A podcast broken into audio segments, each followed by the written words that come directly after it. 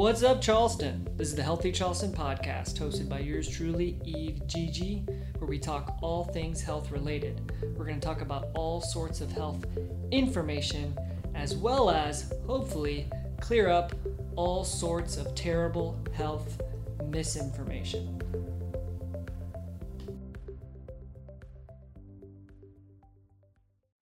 What's up, Charleston? This is the Healthy Charleston podcast, hosted by yours truly, Eve, Gigi, and Doctor, Wes Hendricks. where we talk all things health related. We're going to talk about all sorts of health information as well as all sorts of terrible health misinformation. I think we're going to get a lot of it today because we have Rachel Rae Barnette. And Rachel, tell us a little bit about who you are and what you do, and you know, give us a little intro real quick. Yeah, so I'm a personal trainer and a health coach. I do a lot of work with women predominantly. I still work with males, but I get a lot of women who come to me just burned out. You know, it's a lot of what we're seeing today in this industry, in this field, is overtraining, undereating, doing cuts for six months to 12 months to two years, and never really learning how to take care of their bodies. So I really work with women on how to eat more food, how to enjoy eating the food, you know, especially a lot of women who've had eating disorders in the past, they have that fear with food. And we look at how do we actually heal the thyroid? How do we heal the metabolism, get it functioning properly again? And then I work on body image stuff as well. So I got my master's in communication from the College of Charleston, where I studied women's body image issues my entire time there. So they were really cool to let me actually just focus on that concentration and did a lot of qualitative research my entire time interviewing, focusing with women on where their body image issues are stemming from and what exactly body image means. What does appearance mean? What does beauty mean? All those different things. Oh, it's all sorts of stuff we can get into. How did, how did you get into that kind of, you know, kind of work? Like focusing purely on, obviously, you've done exercise science, health, like personal training, right? But like, what made you want to focus on specifically the kind of body image and, you know, female strength, empowerment, whatever? Like, what, what? Yeah, so I grew up, I played college soccer and I played soccer my entire life. And I had an eating disorder about the age of 16 up all the way through college. So I was Division One, played at NC State in Cincinnati, had the serious issues. Fell in love in the weight room. That's where I healthily like learned to put on healthy weight again, Mhm. and just fell in love with that side of things. And then once I left, I went over to Belmont as a strength and conditioning graduate assistant coach and started just seeing it everywhere with every female athlete that I was working with. Then I ended up at a gym in Nashville, Tennessee as well called Hotbox Fitness. Same thing. Women coming to me unhappy. How do I get past this? I can't find this piece in my body. And so when I left fitness, I went overseas for a couple years, did missions work, came back, and kind of just sat there with my advisor and was like, I just want to study image issues with women. And she was like, You can do that. And I was like, What? Didn't know. So that kind of just fell into that because it's all I repetitively was seeing everywhere. You know, when I was living in Africa, I saw the issues with women. When I was living in India and Asia, I saw these issues with women. And it started just being this flag that no matter where we are right now, culture and other things, you know, there's three prominent issues that stem for people when it comes to image issues, but I, I saw it everywhere. And so it was one of those where I was like, this is what I want to concentrate on. This is what I want to focus on. So, okay, so let's peel back. So you're in college and you're seeing it, Mhm. and I'm, I'm not very f- familiar, so forgive me, but like, what did you see? Like, what are the body images? You like really spell that out for me, so you know, because I couldn't identify that. I mean, I, I guess I get it conceptually, Mhm. right? But I want to really understand it. So. Yeah, and so it's it's easier for me to look back and recognize it now too after studying it. So a lot of image issues you're going to see is women avoiding social interactions. So they don't actually want to go out with their friends. They don't want to go to dinner. And you know, I've heard all of these in my like my interviews as well.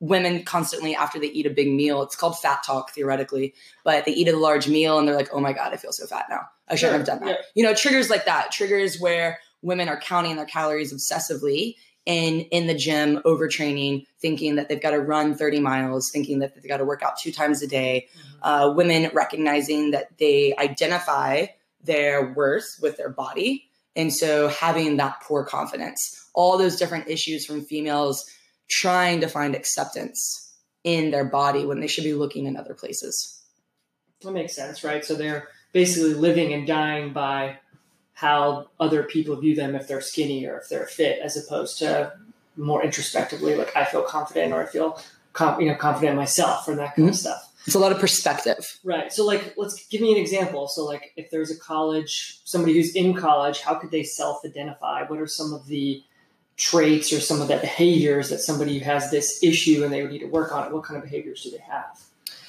It's like a so many different options because when you're looking at body image, it is so multifaceted, right? You've got people, it's so much more than just do I like my body? Do I not like my body? We're looking at how do you perceive, how do you feel, and how do you think about your actual embodiment. And so, yeah, someone can come to me and be like, I don't like my abs, I don't like my body. And I'm like, well, what are you perceiving? You know, like, let's put a mirror in front of you. Are you actually seeing what you're seeing in the mirror, or are you seeing what you're perceiving other people are thinking of you?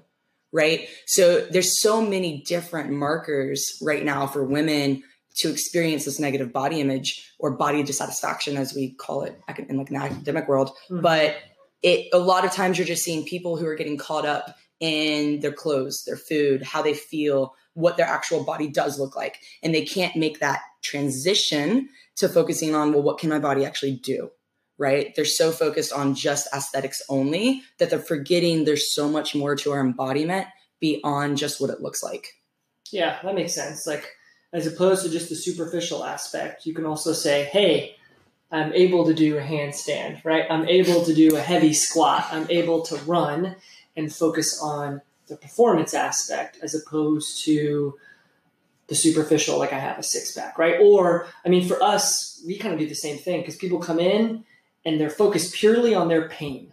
Right? Mm-hmm. Get me out of pain. That's that's all that matters. We're like, well, maybe we don't need to focus on your pain. Let's focus on all the things you aren't physically able to do, and let's improve those, like some of your weaknesses, and work on them. Don't even think about your pain, and all of a sudden their pain kind of goes away, right? Mm-hmm. So shifting focus, right, from one thing to something that is a little more objective as opposed to like right it's so subjective right yep it's the cliche is right beauty is the eye of the beholder right and so if you can focus on the performance aspect then right yeah and there's a lot better right and there's things past the performance too you know recognizing your character what do you have to offer because it's there's so much more we have to take our eyes off of our bodies right. we're so focused on just what our bodies can do and what they look like we forget who we are outside of fitness and health. And that's a lot of issues I have with all my clients. They're so focused on gym is life or athletics is life. And I'm like, cool, what about your kids? What about your husband, your wife? What about your best friends? Like, what about that trip you wanted to go take to Australia? Like, there's so much more that people are missing out on mm-hmm. because they're so consumed and focused on their body.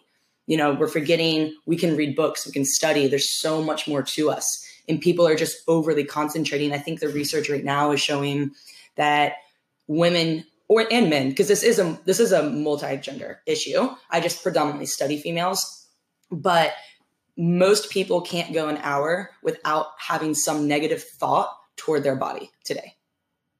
And so if you're consumed that much throughout a day thinking about anything, and this is anything related, like oh, my jeans are fitting too tight. Oh, I'm bloated after that meal. Just all these small, minuscule thoughts that really add up over time because they're creating a new narrative for you. Mm-hmm. So these are now your own reality. Because, you know, within communication, we create our own realities. Right. So you have created this new reality that your body is a disservice to you instead of the other way around. And so what we're seeing is people are just so overly consumed, they're missing out on 75% of their life because they're so, like you said, focused mm-hmm. on the pain or the what's wrong. Right, right. I picture it like adding like a one more chain to like a link, and it just keeps weighing you down more and more as you keep doing that self talk, like mm-hmm. months a month, year to year. I mean, it's, it's, a challenge though, right? Like even even for me, like when you eat kind of healthy and eat well, you feel healthy, and you want to feel healthy all the time. And it's kind of what this podcast is all about, right? Like, yep. what is being healthy and what does that really embody, embody? You know what I mean? Like I remember doing it's like a random fact, but I was doing like yoga one day and I was like at the, towards the end or maybe the middle of like a whole 30 and like it was like there was like this moment I was like, man, my body feels like tremendous right now. Like I don't feel self-conscious about it, like whatever. And like having those moments, I'm sure pretty some people may not even ever experience those mm-hmm. moments, right? Where they like feel like man, I'm just really confident in how I look and how I feel, and this is great, and want to kind of hold on to that moment. And that's probably what you're trying to get people to, right? Mm-hmm. Because there's people who probably work out all the time, eat very well or very strict or whatever, but just never like maybe don't figure out the why or don't ever get to feel that feeling, which probably sucks. That why is so important for people. They don't even realize it. Like they're chasing abs, and I always ask clients when they come to me because I have my clients tell me they're on in our initial consult, what are your top three goals? And there's always aesthetics in there somewhere usually. Except I get I do get a lot of women that are just like, I just want to feel better. Yeah. I just want to poop normal. And I'm like, we can do that. Sure. But we forget that health and fitness is mental. You know, we've kind of just put that to the side. And I'll get clients all the time. And I'm like, so tell me about your self talk.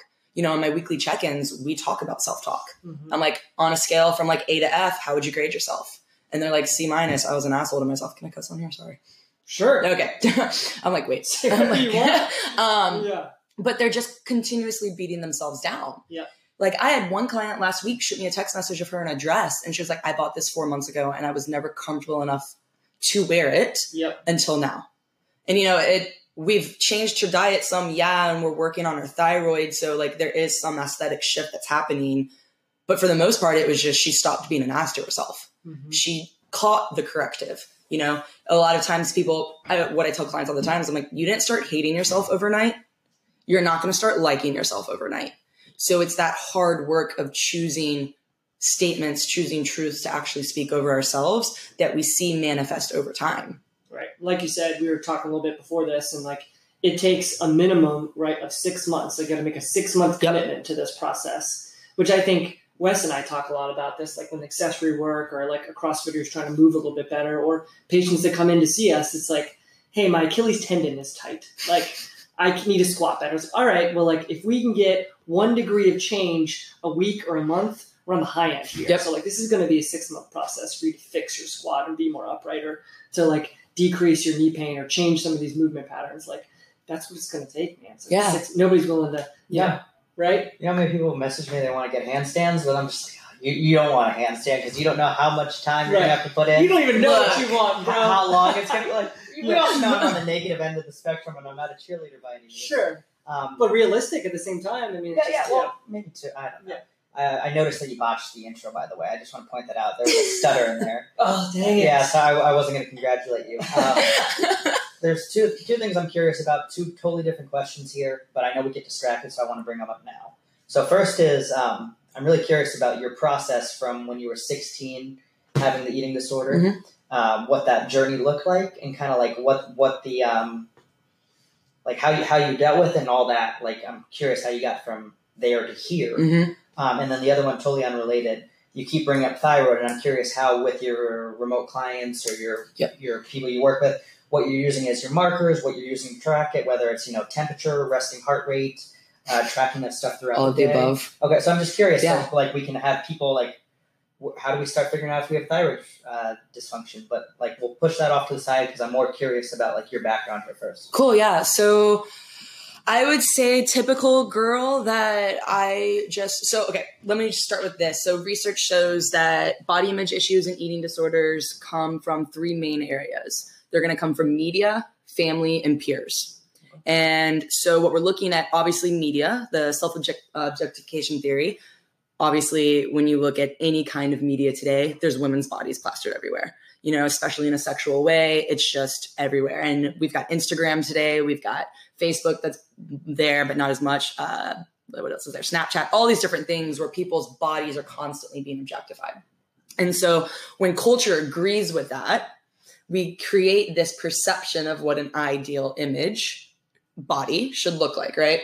So we grew up, some women develop it from their families. I did not. Mine came from the social aspect of friends where I saw I God, I'm five nine now. And you know, I'm a tall girl. I hit five eight by the time I was like, I think 16. So I outgrew everybody real quick. And just names, not that friends meant to do these things to me, but just being called Amazon woman at the age of 14.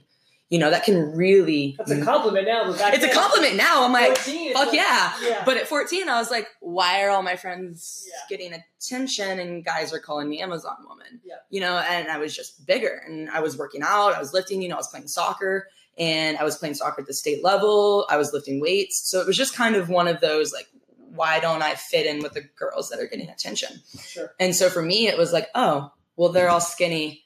And for me, it was okay. I have a control because eating disorders are control issues, you know, and that was something I could control. So I just completely did a very unhealthy search, like most females do, and just cut calories. And unfortunately, it was in those vital years of hormone production, ovulation, getting my menstrual cycle optimal as we Mhm. should be, you know, Right. 16 to, I mean, even 14 for some people, just depending on where it is. And so it just kind of took over. And I remember I was talking to a client the other night. She asked me, like, well, when did you know it was bad? And I was like, I remember before going to college because I played at NC State and my mother walking into my bedroom and being like, if you don't get healthier, you can't go play Division One soccer. And God, I'm 5'9 and I played at NC State at like, I think I walked in my freshman year at 130 pounds. Oh. And yes. So, Whoa. and I'm currently at like a solid 170. Right. Right. And so I was tiny. And then I think we got me up to like 140. And that was when I was like, don't you dare make the scale go up anymore. Right. Because we have that obsession. And so it was hard. I had to see counselors, I had to see a psychiatrist and a psychologist at one point. It was a really dark time in my life. They wanted to pump me with sleeping medication. They wanted to pump me with bipolar medication. They wanted, I was on Adderall. So it was just this beautiful, and I don't mean beautiful, concoction of psychotics that they're like, here you go.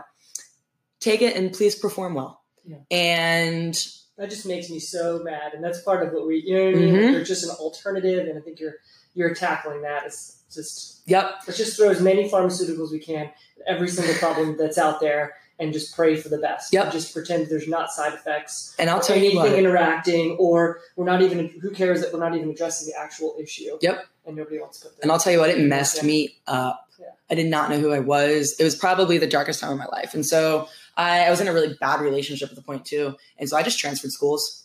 I went in, got my release, transferred out to Cincinnati, played at Cincinnati after that, and saw a really good counselor there. And so it was something that was constantly being worked on when I was in college. Okay. And it was always there though.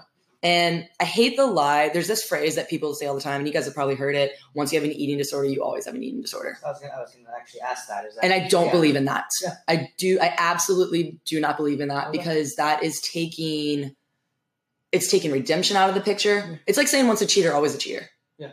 You know, it's not true because yes, while some eating disorders can be genetic, there are there is research showing that a uh-huh. lot of it also isn't. You know, eating disorders manifest from different places. And so a lot of it for me was going through this whole process of learning to love my body, learning that food isn't bad. Instead of looking at food as calories, I started looking at food as what does it do for my body? What are these nutrients and all of this stuff? And then I went and lived overseas for two years. Still struggled with it, you know, especially when you're used to eating so well in America and then like you're thrown in Africa and they're like, here's rice and beans. And you're like, what the, why, why? Hmm. So, and you watch your body change. You, you know, it's carb, carb heavy when you're doing that. And I wasn't working out and just watched my body change, got back. This is like the longest story ever. Got back No, keep going. got back, got diagnosed. So I, okay, did that. Went and lived in Spain for six months. Okay. Textbook hypothyroidism. Okay. Hair started falling out. Final third of the eyebrows started falling out. Weight coming on really heavy. Didn't have a period. When I did have a period, it was super, super heavy and super long.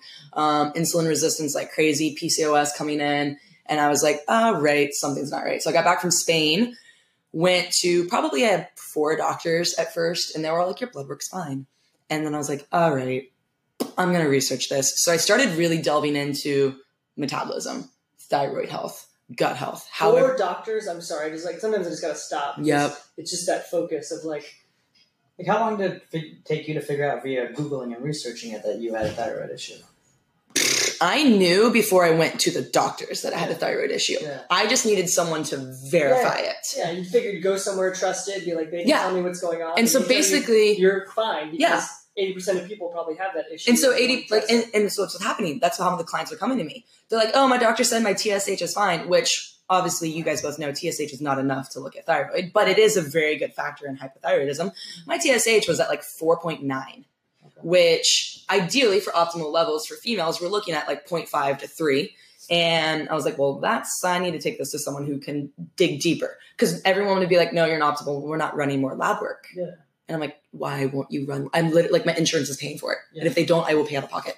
So I, at the time, was living. they don't understand it. That's why. no, that's why. they don't interpret the results. No. That's And so I went to Atlanta to find a specialist. He ran everything. He ran the TPO, the TGO, the T3, the free T4, the free T3, the reverse T3, the TSH, everything. And what was he specifically? He was an endocrinologist. Okay, okay. And so finally, someone who understood. We did fasting blood level, glucose, we did cortisol, Yeah. we did everything. And he was like, Your hush, like your antibodies are through the roof. Yeah.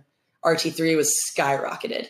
You know, T4 production was minimal. T3 reverse, um, or free T3 and free T4 were just minimal, if anything. So I was like, cool, let's figure out what this means. And he was like, here's medication, have a great life. Don't eat carbs, have a great life. Yeah. Basically, that's what he said. He said, "Don't eat carbs. Here's levothyroxine. Have a good life." Okay. And I said, "Whoa, not trying to be on medication for the rest of my life, and like I Not, not, even like throw out like, hey, let's change your diet. Let's work on de-stressing. How old are you at this point in time? hmm, talk about it. that was 2015, 2014, 2014. So it's 2018, and I'm 29, so I was 25. Five years. Okay. Not- And then that's the thing. They see a 25 year old. They're like, "You're fine. Get out of my." And like, yeah, yeah. just do this and just not like why can't we just address um, the basics like i'll just give you an example of this and like um, we'll just say this is was a friend and they took their son because he was having some like reflux kind of issues and first thing let's put them on some sort of Anti anti-acidic kind of thing which when you dig into it more actually makes things worse. worse Yeah. Yep. you know, don't even give me the option of saying, hey, like, of course they said, you know, avoid acidic foods, well, but let's just try it. Like, give me a strict diet. I'm willing to put the work in. Like, you know, um, it's, yeah, it drives me bananas. Yep. So I got that and I started just digging research. Like I I was living with my parents at the time and I was like, well, all I'm doing is bartending and I'm going to research everything I can. So I just started getting deep in it and when I really started focusing on healing my body is when I found that I was healing my eating disorder too. Okay. Because then I recognized A, I've been a monster to myself. Like my body's been through the ringer. And but B, if you want to get anywhere in life, you've got to find that peace with yourself. You've got to enjoy food. Like that's literally part of functioning as a human. Mhm. You've got to let go of control of what aesthetically you're going to look like or whatever it is. You know, eating disorders are they stem from different control issues. Everyone's not obsessed with the scale weight. It's it's always a little bit deeper. And but for me, it was just that don't jump above certain like numbers on the scale. And so mine kind of evolved around 25 when it was really like, all right, we're letting this go. It doesn't have control over my life. You know, I did a lot of, I worked on a lot of self forgiveness. I worked on a lot of forgiving other people too, because I found that, and I do find with other clients that there's always an emotional aspect when it comes to healing. Always.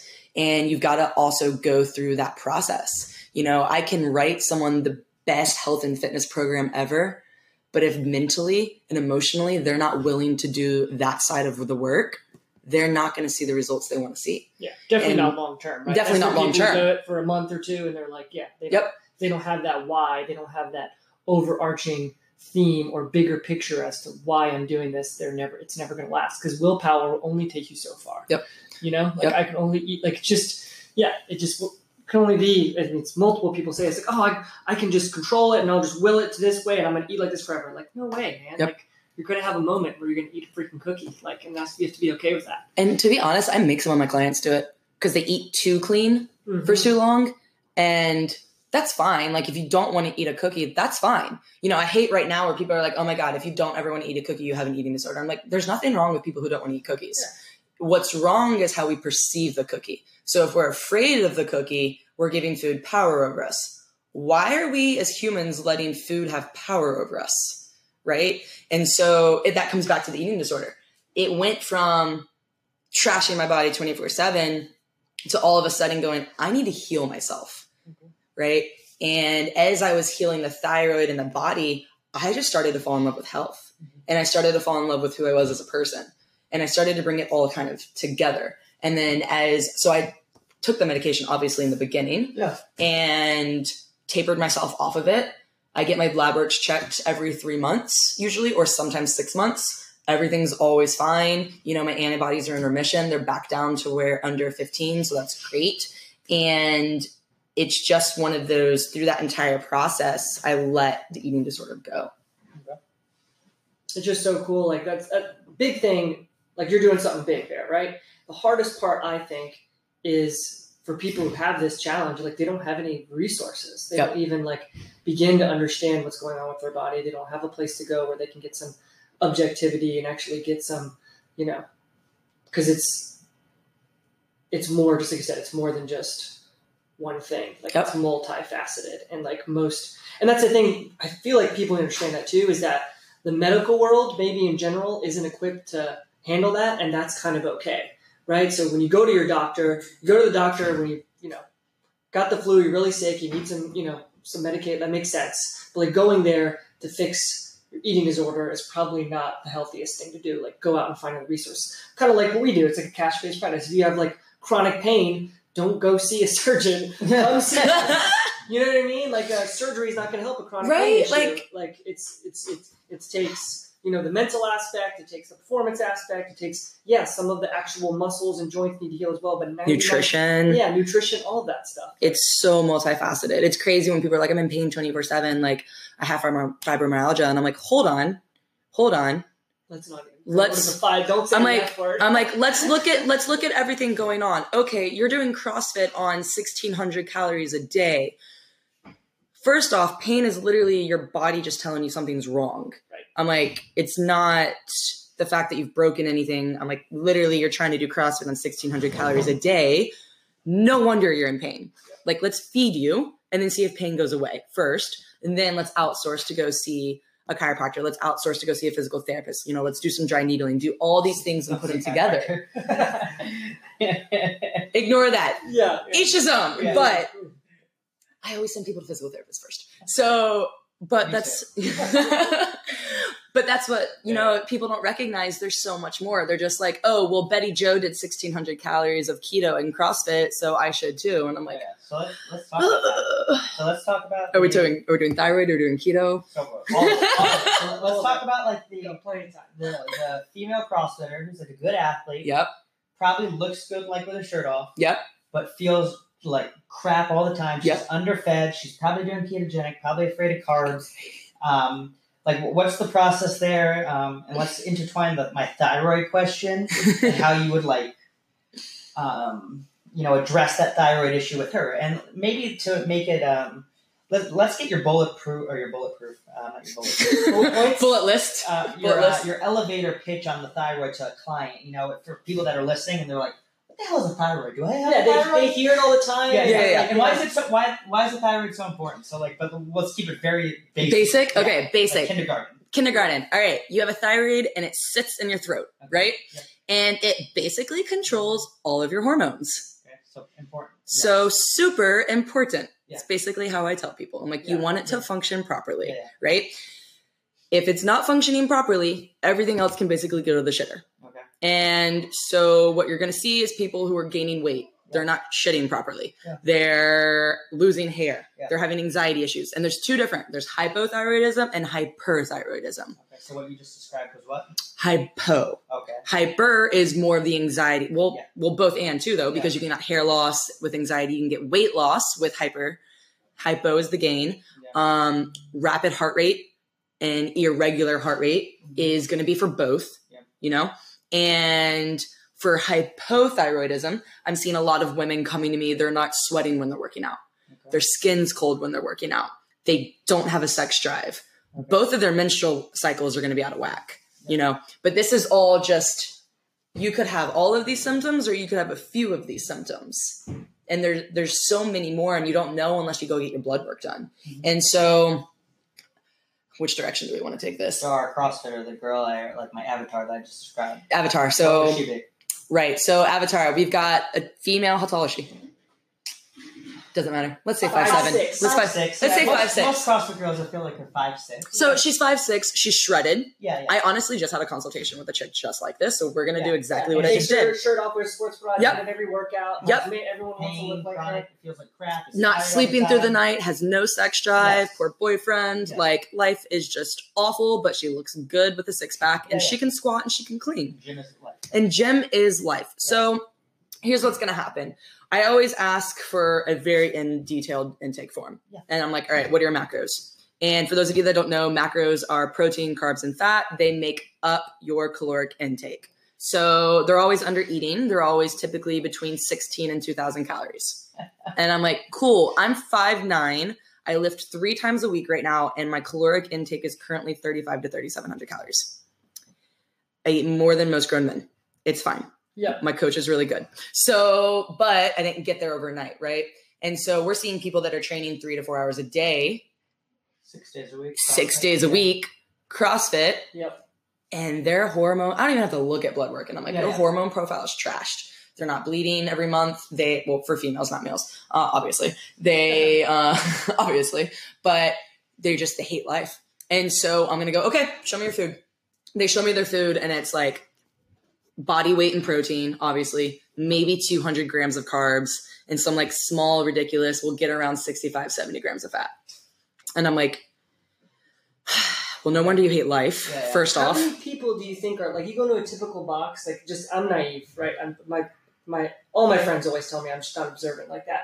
How many people are really like that? Like, I just can't even. A lot. A lot. A lot. So it's always the it's always one end of the spectrum. You get the people that are going out to eat, drinking their calories, crashing 4,000 calories on the weekend in fast food and margaritas, or you get the people that are literally starving themselves with 16, 15, 18, like 2,000. Like I can even, I'm comfortable saying 2,000 calories for a CrossFitter six days a week is under eating. Yeah.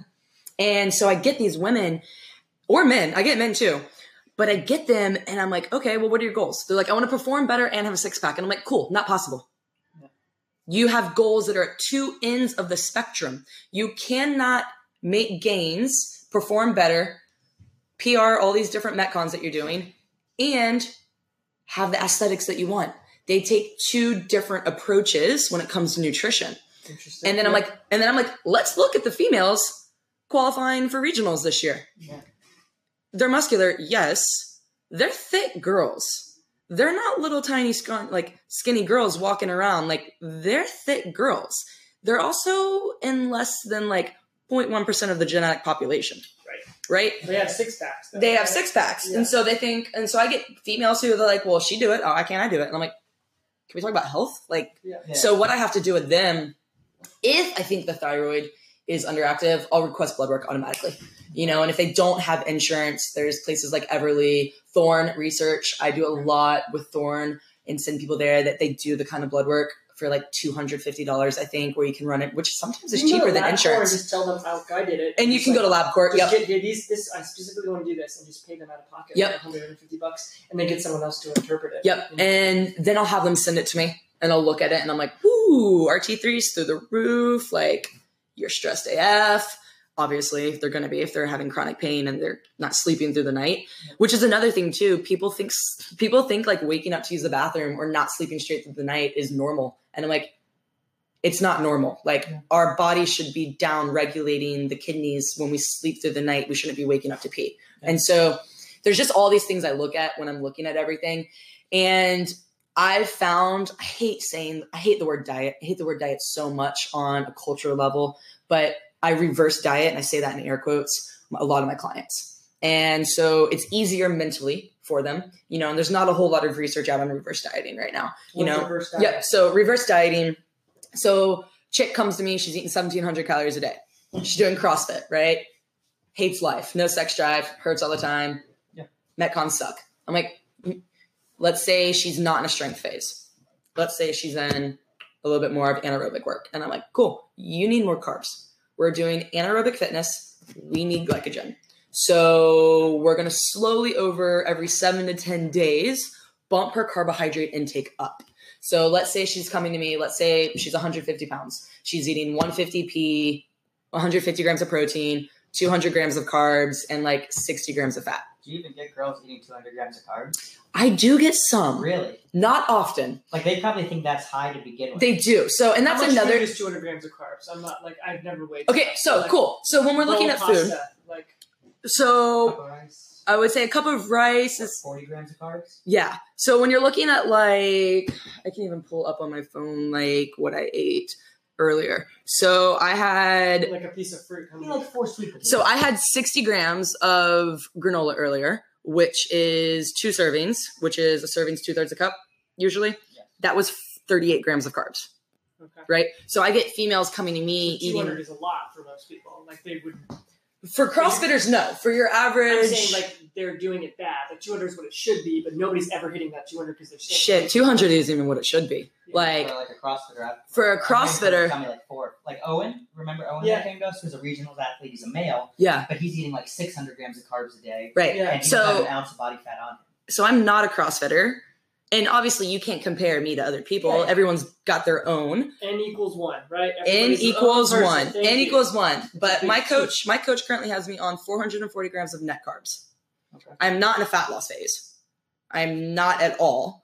But What kind of carbs are you eating? I know people always. I get them. So I, I do fruit, eat. Like, stay away from fruit. Sweet potatoes only. Like, Man, and that's such an awful piece of advice for people. They're like, stay away from fruit, the sugar, and the Right. fructose. And I'm like, why are we doing that? There are so many micronutrients that we don't even have names for that exist in fruit. balances out, we the know. fiber, all of that. And people are like, well, I have insulin issues. I have to avoid all carbs and fruit. And I'm like, that's actually not true. I'm like, can we look at the hypothalamus? Can we look at all these different hormones in the body? You know, women cut carbs, they get down to 150, 120 grams. They're like, I've lost my menstrual cycle. And I'm like, no shit. I'm like, you're not eating carbs. Like, it's okay if it's periodized. You know, I'm not knocking on a high fat, lower carb diet in time, but it's got to be periodized, right? And you've got to introduce the carbs back in for females. And so, and that's when we're looking at are they having SIBO? Are they having gut issues? And if they are, we'll play with that. And so, females usually come to me. The average that I see is like 120 a day. And I'm like, you are literally dying, aren't you? Yeah. And so, because it's paleo, right? Paleo and CrossFit. they're all doing paleo and CrossFit, and I'm like, and I'm I'm so against all these different culture defined names for food right now, like paleo, keto, whole 30, vegan, vegetarian. I'm like, just fucking eat food. Yeah. I'm like, it's such a community aspect surrounded by it because everyone just like as humans, we're built for community. We're Right. built for each other. And so everyone's We're just tribe we're tribe culture. So how I feel about working out. and so it, no, I don't like to label working out. Right. No, well, that's another thing. I had a friend the other day tell me he was like, I'm such a CrossFitter. And I was like, you lift weights. I'm like, you literally do powerlifting and Metcons. I was like, it's just fitness. It's just fitness. So people are going to do that no matter what. Yes, right? yes. So you've got to kind of say, all right, so Yes. And so what I tell people, it's the same thing I approach with it. I'm like, I don't view food as bad and good. I'm like, can we stop labeling shit? I'm like, there's food that is better for you nutritionally, and there's food that's not so great for you nutritionally. Make it work in your diet and your lifestyle, and it's okay. And so I eat a lot of potatoes. I know everyone thinks regular potatoes are the end of the world. And I'm like, they've they've been more. added to the whole 30. Oh, now. thank God. Yeah. Have they? Have they? Yeah, yeah, seriously. Whatever. So I eat a lot of potatoes. I eat a lot of sweet potatoes. Um, the Japanese ones are my favorite. I eat a ton of fruit. Yeah. Tons of fruit. Um, when it comes to carbs, I eat rice cakes. Like, sue me. Don't care. I love them. Love. I, I eat rice. I don't eat a whole lot of rice though because I just get bored. I'm like, mm. and then I eat a ton of vegetables. You know, I hit close to 60 grams of fiber a day. It's kind of easy when you're eating close to 4,000 calories, Yeah. but it's it, that's where the, a lot of my carbs come from.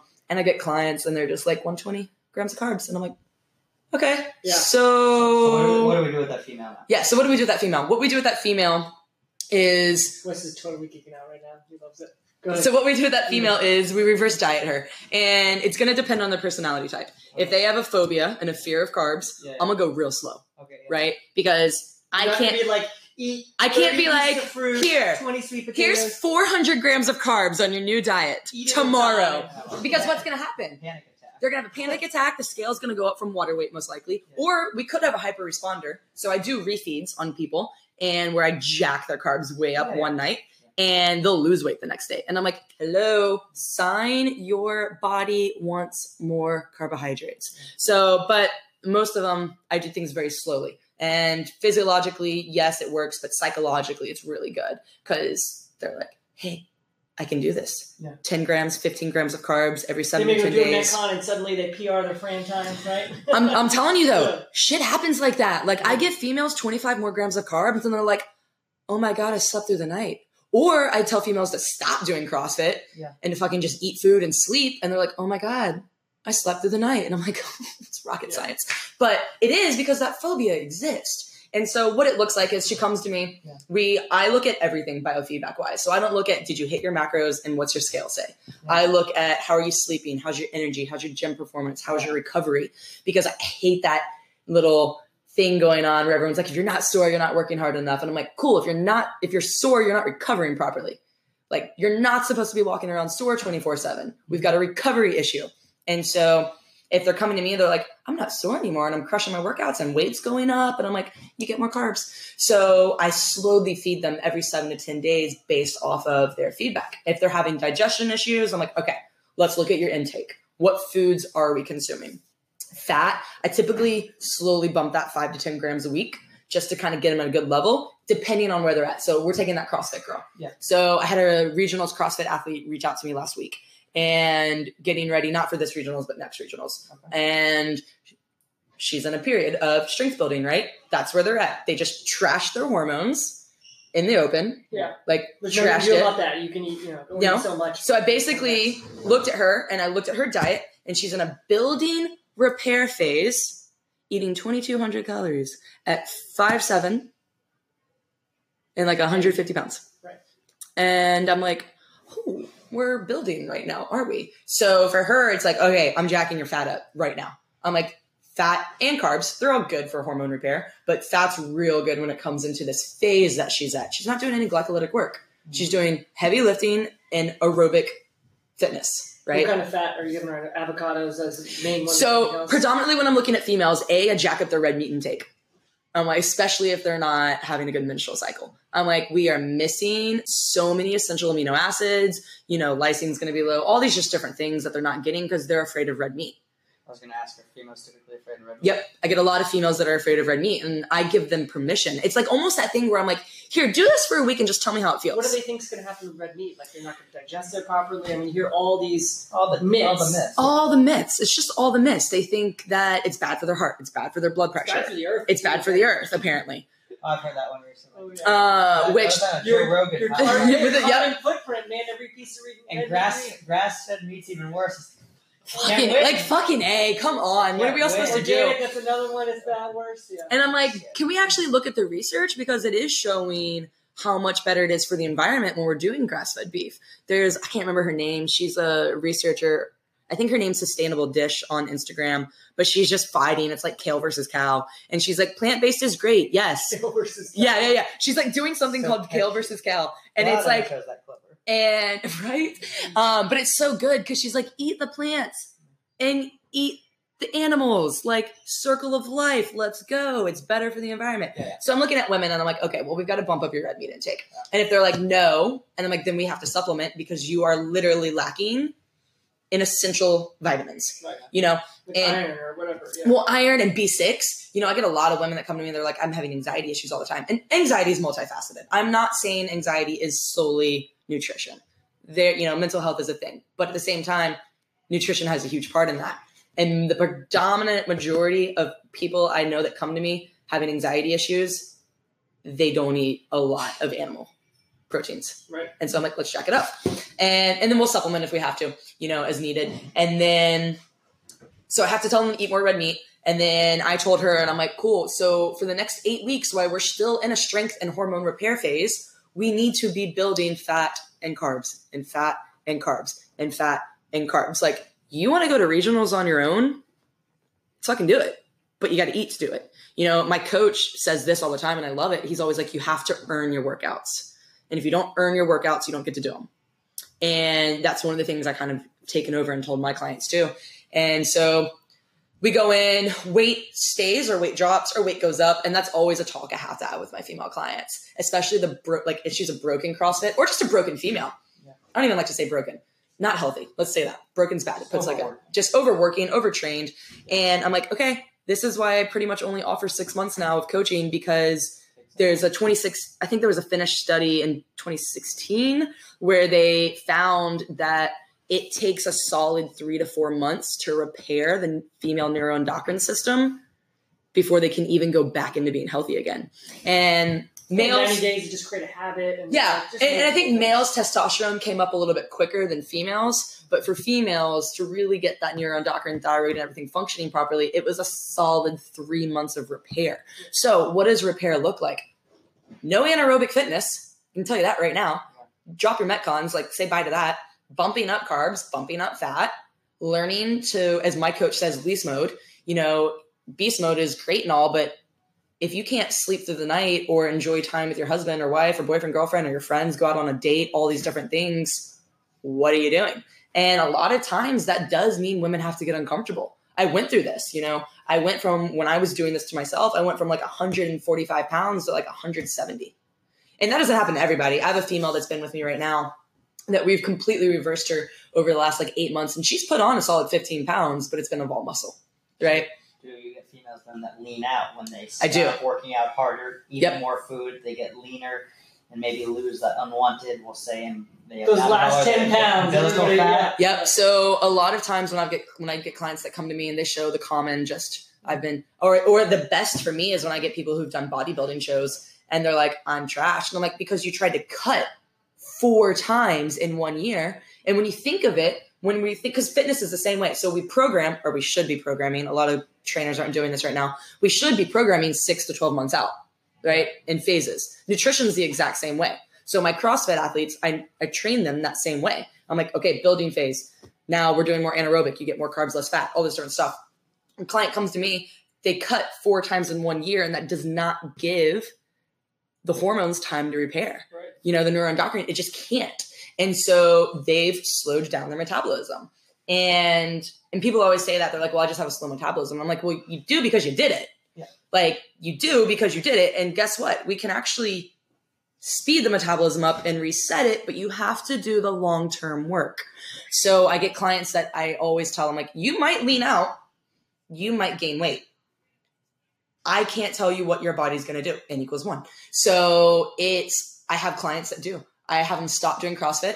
They instantly lose like four to five pounds You don't because work out at all. What you no, no, no. I do. walk? I do. I say walks. I say, you know, go squat, do some strength work. You can do strength work. You can do strength work, and I put them on aerobic activity. And, and and that's what I hate right now is there's that fad like aerobic work sucks. Like no one does aerobic work. You're like you lose your gains, bro. And I'm like, cool. Your heart's a muscle. Like, can we talk about a happy mitochondria? Like, what about that? Do you want to play with your kids in 30 years? Because if not, by all means, keep doing what you're doing. So I do that. do aerobic work at all. He hates it. That's fine. Yeah, jiu-jitsu's anaerobic. You. Jujitsu, yeah. That's definitely. Anaerobic. My, I'm just dying. My body's fight or flight You're just getting beat up. So I got two things I want to ask here because we're running out of time, and I know Eve wants to do is like lightning round. Yes. Okay. So first of all, and I'll ask them both here so we don't get distracted. First of all, with that red meat, what about on the spectrum of the CrossFitters that are paleo and eating a ton of red meat, but it's all just muscle meat? Where where are we looking at on the spectrum, and how is that affecting their thyroid, as opposed to organ meat, liver, kidney, all that good stuff? Yep. Um, and then second question Let's is do the first one first. Hold the second one. okay. Okay. fine, let's go. I'm like, that way we'll stay on track. that, Yeah. That way we'll stay on track. So what I'm going to say to that nobody, nobody doesn't eat anything but muscle meat. So how's that affecting Well, and it's not even it's not even just their thyroid; it's everything. So let's look let's look bleh. let's look at inflammation. Yeah, yeah. What's their blood work look like? I've Yeah. never seen blood work that's real good from someone eating red meat only Yeah. for every meal over two pounds, three pounds a day, right? And so then I'm gonna be like, okay, well, let's look at your blood work first and see how you're feeling, and then just introducing. All right, well, let's get some salmon in, you know. And when it's looking at with fat intake too, because you had asked this, I keep nut intake low, and I'm always bumping fat from butter, oils, avocados, and meat. You don't like nuts? It's not that. It's just that I'm finding that people are over consuming them and the omega 369 ratios are getting way too out of balance. Mhm. And I'm seeing a lot of just inflammation because the polyunsaturated fatty acid intake is so high, What's too much? right? Well, An it's entire jar of almond an butter. entire jar of almond butter. Oh, okay. You know- like two to three cups of like mixed nuts every day. No, that's fine, Yeah. you know, but or But you it's just like slamming, like rich phoning diet. But it's when people- yeah. peanut butter all day. people are just like, ooh, I'm gonna eat, and that's another thing. They're like, This I'm is eating two tablespoons of peanut butter, and I'm like, did you, You actually know what a tablespoon is? Because you're You actually eating five. Like you're actually eating five. is like six inches tall. I, I put cashew butter in my shake the other and I ate like nine tablespoons in between making the shake. I was like, Oh, I just ate half of this twelve dollar jar of cashew butter Yep. in one sitting. I was and that's people don't they're, they turn their brains off when they're eating and they don't recognize that. So then i'm like all right cool. So great that you're eating red Yeah. meat. Let's add some fish. Let's add Yeah. some tuna. Let's add some salmon. Let's add some chicken. Also get some chicken thighs not just the freaking Yeah, chicken breast. I'm like can we also on the other end of the spectrum i'm like can everyone stop dark eating chicken breast meat, Is that still a thing? it is. People come to me they're like i eat chicken rice and broccoli. And i'm like do you hate yourself like why are you doing that or like they're like Only i eat my egg whites right? and I'm like, I'm like chicken sperm. That's that's egg whites. I'm like, that's disgusting. like you have to hate yourself to eat egg whites straight. You just have to, in my opinion. I um, don't get why. Yeah, but it's My hard. friend said that to me the other day, and I was like, that's brilliant. You're so right, girl. Mm. so Um, what about organ meat? organ meat, so great, so great. No one eats it, so I don't do. get it anywhere really. Yeah, and that's it's really hard to find quality organ meat and to find quality organ meat and what to do with it. So Yeah, yeah. Yep. So there are a couple companies that make beef liver tablets or capsules Yeah. that I put clients on, especially my hypothyroid clients. Which which companies do you like? Mm, so Vital Proteins is one, and then the other one, i I'm not gonna find it in time. Yeah, we can I'll- link. we can link it, yeah. So I'll, I'll give a shameless plug here for one of my remote clients that has a company. Ooh, there you go. Equip just came out with a, a liver tablet. Did they? So I love their um, beef isolate protein. Okay, yeah. I love so them. His protein, yeah, is I've talked about it before. Obsessed with it. It's the best beef whey I've It's the had. but well, it's not whey. Don't call it Or, whey. yeah, it's not protein, whey. Yeah, it's not. Beef There's no protein, dairy. Yeah, no. It is. Right. Their vanilla is phenomenal. Yes. Which, by the way, if you want to send me some, I'll take some. But so shameless, shameless right there. No, so that is. But anytime someone has thyroid issues, there's also that conversion with vitamin A, Yeah. and you're going to get vitamin A from beef liver. And it's a different kind than what you're getting from vegetables. Right, so it's kind of essential. So I put people on beef liver, and all of a sudden, three weeks later, they're like, "Oh, energy is night and day," The and I'm like, you're not actually eating beef liver. You're getting "Either one, either one." But eat actual beef. I, I most- pretty regularly. It's pretty tough. it's pretty tough. I don't do it. I mm-mm. All right, so second question. Yeah. Um, what are, what are some like if people want to start kind of figuring out their thyroid health? What are simple th- things like heart rate, temperature? What should they be doing? You know, tracking on a regular basis. One or two easy things to start to implement. Right Yep. first and foremost is always blood work to me. Okay. I'm like, if you don't know what labs are saying, Yeah. you don't know what's going on. Okay. So one thing that so I'm training out of Muscle Nerds right now. They're out of Australia, and they're also taking over my health and my fitness. And one thing that I've learned going through their courses and their program design is taking morning heart rate, taking your HRV, taking your morning blood pressure.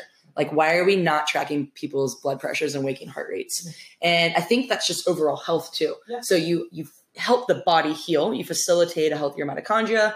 The thyroid's then going to start functioning better. But another thing they're looking at too is are they sweating? Are their hands and feet cold? Yeah. A lot of times you're going to get people they're losing circulation in their hands and feet. They're cold all the time. They've got a thyroid issue. So resting. So waking heart rate. What what what's a healthy waking heart rate, and maybe what's a myth behind that too? So a healthy waking heart rate, I would argue, is around 50. Okay. right? Yeah. So you'll get people coming. I got a client that just came to me whose waking heart rate was 68. Okay. And I'm like, cool, tell me about your morning. Yeah. She's like, I wake up with anxiety. I'm like, no shit. Yeah. Your heart rate's at 68 after sleeping, right? And she wakes up at four in the morning, Yeah. all these different things. And so what we do is you're going to see that in a lot of people who are just stressed as fuck. Yeah. And their blood pressure is going to be like 140 over 80. Mhm. And I'm like, why are we so high? I'm like, let's get that down, right? And so for people, they need to be recognizing like a lower heart rate's good. And I think one of the myths is people saying like, oh, a low resting heart rate's nothing to like think about. And I'm like, it's so important. Like, why are we not shooting to drop that heart rate down? Mhm. And then once I get clients and myself included, my heart rate was a little bit high in the beginning. And once we get it down to like 50, 49, 52, that, you know, that range from like Mhm. probably like 48 to 53, you're going to see clients sleeping better. You're going to see them feeling better. You're going to see them just overall liking life better. And then once they're healthy, you can start kind of increasing intensity, right? But if you're doing CrossFit and you're waking up, or you're doing any high intensity interval fitness and you're waking up and your resting heart rate when you're waking up is like above 65, your body's literally screaming at you. You've got the data, chill the fuck out, right? What's cool about wearables now too is that people can just get an Apple. Yeah, and so I it, "All right, use- get it right away. Or Yeah. Fitbit or whatever. I use a heart rate strap. I use Polar H10 with um it's an app on your phone called Elite HRV. And a lot of people hate waking up in the morning and just throwing on a heart rate strap. I get it.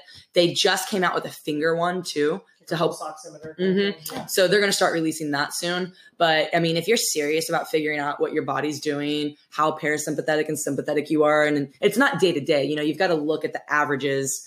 Is the why are you laughing? Whatever. I feel like I'm always just resting and digesting. Just always just like Just always resting and digesting. But you got to you got to know you're not normal. The majority of people Oh, coming we to me are like normal. the majority of people coming to me are like Shocker. Shocked out in their sympathetic nervous Yeah, yeah, system yeah. because we don't recognize. I heard a quote. It was um I think it was Dr. Ben House, and he was like, "If your workouts aren't the most stressful thing in your life, what are you doing?" Yeah. And today we've got music overstimulating us all the time. Our phones are always going off. Our friends are at our ear. Our work job is adding stress. Our kids are yelling at us or So screaming. the workout should be the hardest thing. Kind of Your workout should be the hardest activity in your day. And people are coming to me and they're like, don't take my workouts. One of them, you know, it's kind of one of those. Yeah. This should be one of, not the I hardest. like that. no. Hold on, not the hardest. Let's rephrase it. One of the biggest stressors. Okay.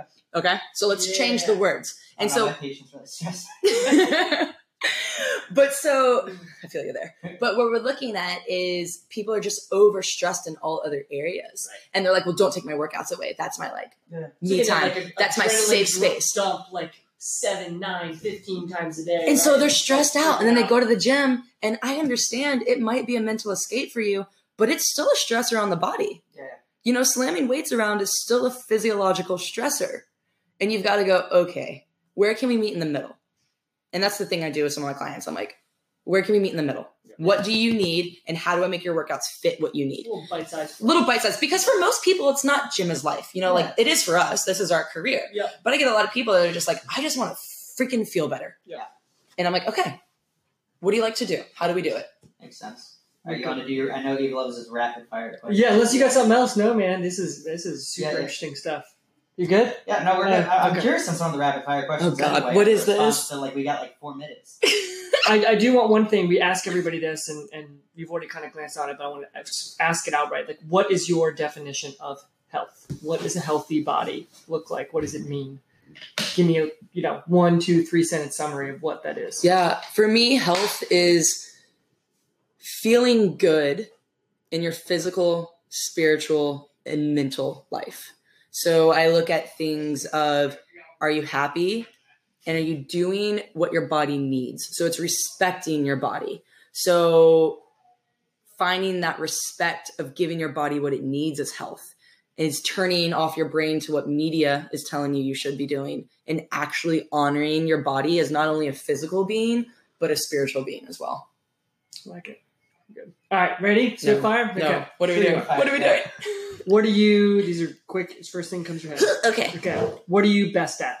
Ooh, that's all eating. Okay. Sure. what do you suck at? Patience. Patience. Got it. I'm real bad at patience. This is a new one. What is the number one thing the public or audience should do to maintain their health and fitness? The one one thing. Hire a coach that knows what they're doing. Perfect. I like it. Yeah. What is your walkout song? Dude, I can't answer that. That's way too hard. What? Just first thing comes to your First, You're walking out on stage. Everyone's about to listen to you talk all about body image issues. You want this song see, here's the playing as you problem. walk out on I'm stage. so indecisive when it comes to this stuff because I'm like, what's the mood? Are we going for like intense? Are we going for like chill out? Let's go with intense. I would probably, mm, probably, mm, mm, it's probably going to be like Underoath, like just like heavy screamo music. what did you say? What is it? Underoath. Under It's like this old, not old, but this just heavy rock band. Like death It's metal? like not death metal. It's like screamo music that that when I was like 16, it was super popular, and today I'm like I'm too old to listen to this stuff. But I'm like, if we're getting intense, like let's do that. I got some rap songs. Like, I was on my iPod. I was like, what is this? Oh my god, I used listen this. This song's terrible. Some of the rap I just can't handle because of the words. I'm like, how, Yeah. this is so derogative. Exactly. Yep. Agreed. What is your favorite cartoon? Mm. Favorite cartoon? Uh, It could be as a kid. Could be now. I watch cartoons all the time. Lion King. Lion King. Cool. There's actually a really good. That's so a lie. It's Pocahontas. okay. it's totally Pocahontas. Okay. They have the show called The Lion Guard, which is like Simba's son. It's all on, Ooh, out. do you have kids? It's so good. Yeah. That's why. Okay. I would watch it totally if I didn't. Anyway, it's a good cartoon. Uh, if you weren't a like healthcare fitness professional, what would you be? Well, I was a college professor and just finished doing that. I would probably go back to that field. Okay, so teaching. Yeah, Yeah. teaching. I love Okay. it. The last TV show you watched. The 100. I couldn't get into that show. I tried. Man, you know, I just I got into it. It's like sci-fi. I got shit. into love it. sci-fi. I love That's why I sci-fi. Like I love sci-fi shit. I Yeah. don't know why. the Earth like has become uninhabitable, and they have this like space ah. thing. And actually, they sent hundred people down back to Earth to like kind of re-inhabit it. Yeah, and like It it, was it good was a while. good, and then it got real slow. But I stuck in it. Now it's picking back up, and I'm. I don't have time to really watch TV right now, though. To be honest. All right, Alright, that's it. We're running out of time. Thanks, Rachel, for coming on. For sure. was a blast. If you love this episode, you love what we're doing, please leave us a review on iTunes. We appreciate everything. Talk to y'all later. What's up, everybody? Eve here. We hope you enjoyed this episode of the Healthy Charleston podcast. If you did, we would love for you to leave us a five star rating on iTunes. And please leave us any comments. We're always looking to improve or recommend a guest. Yes, we take recommendations. Also, if you want to learn a little bit more about us and our health and human performance clinic, where we do physical therapy and performance training, please go check out made2movept.com. Again, that's made the number two movept.com. Thanks so much. Talk to you soon.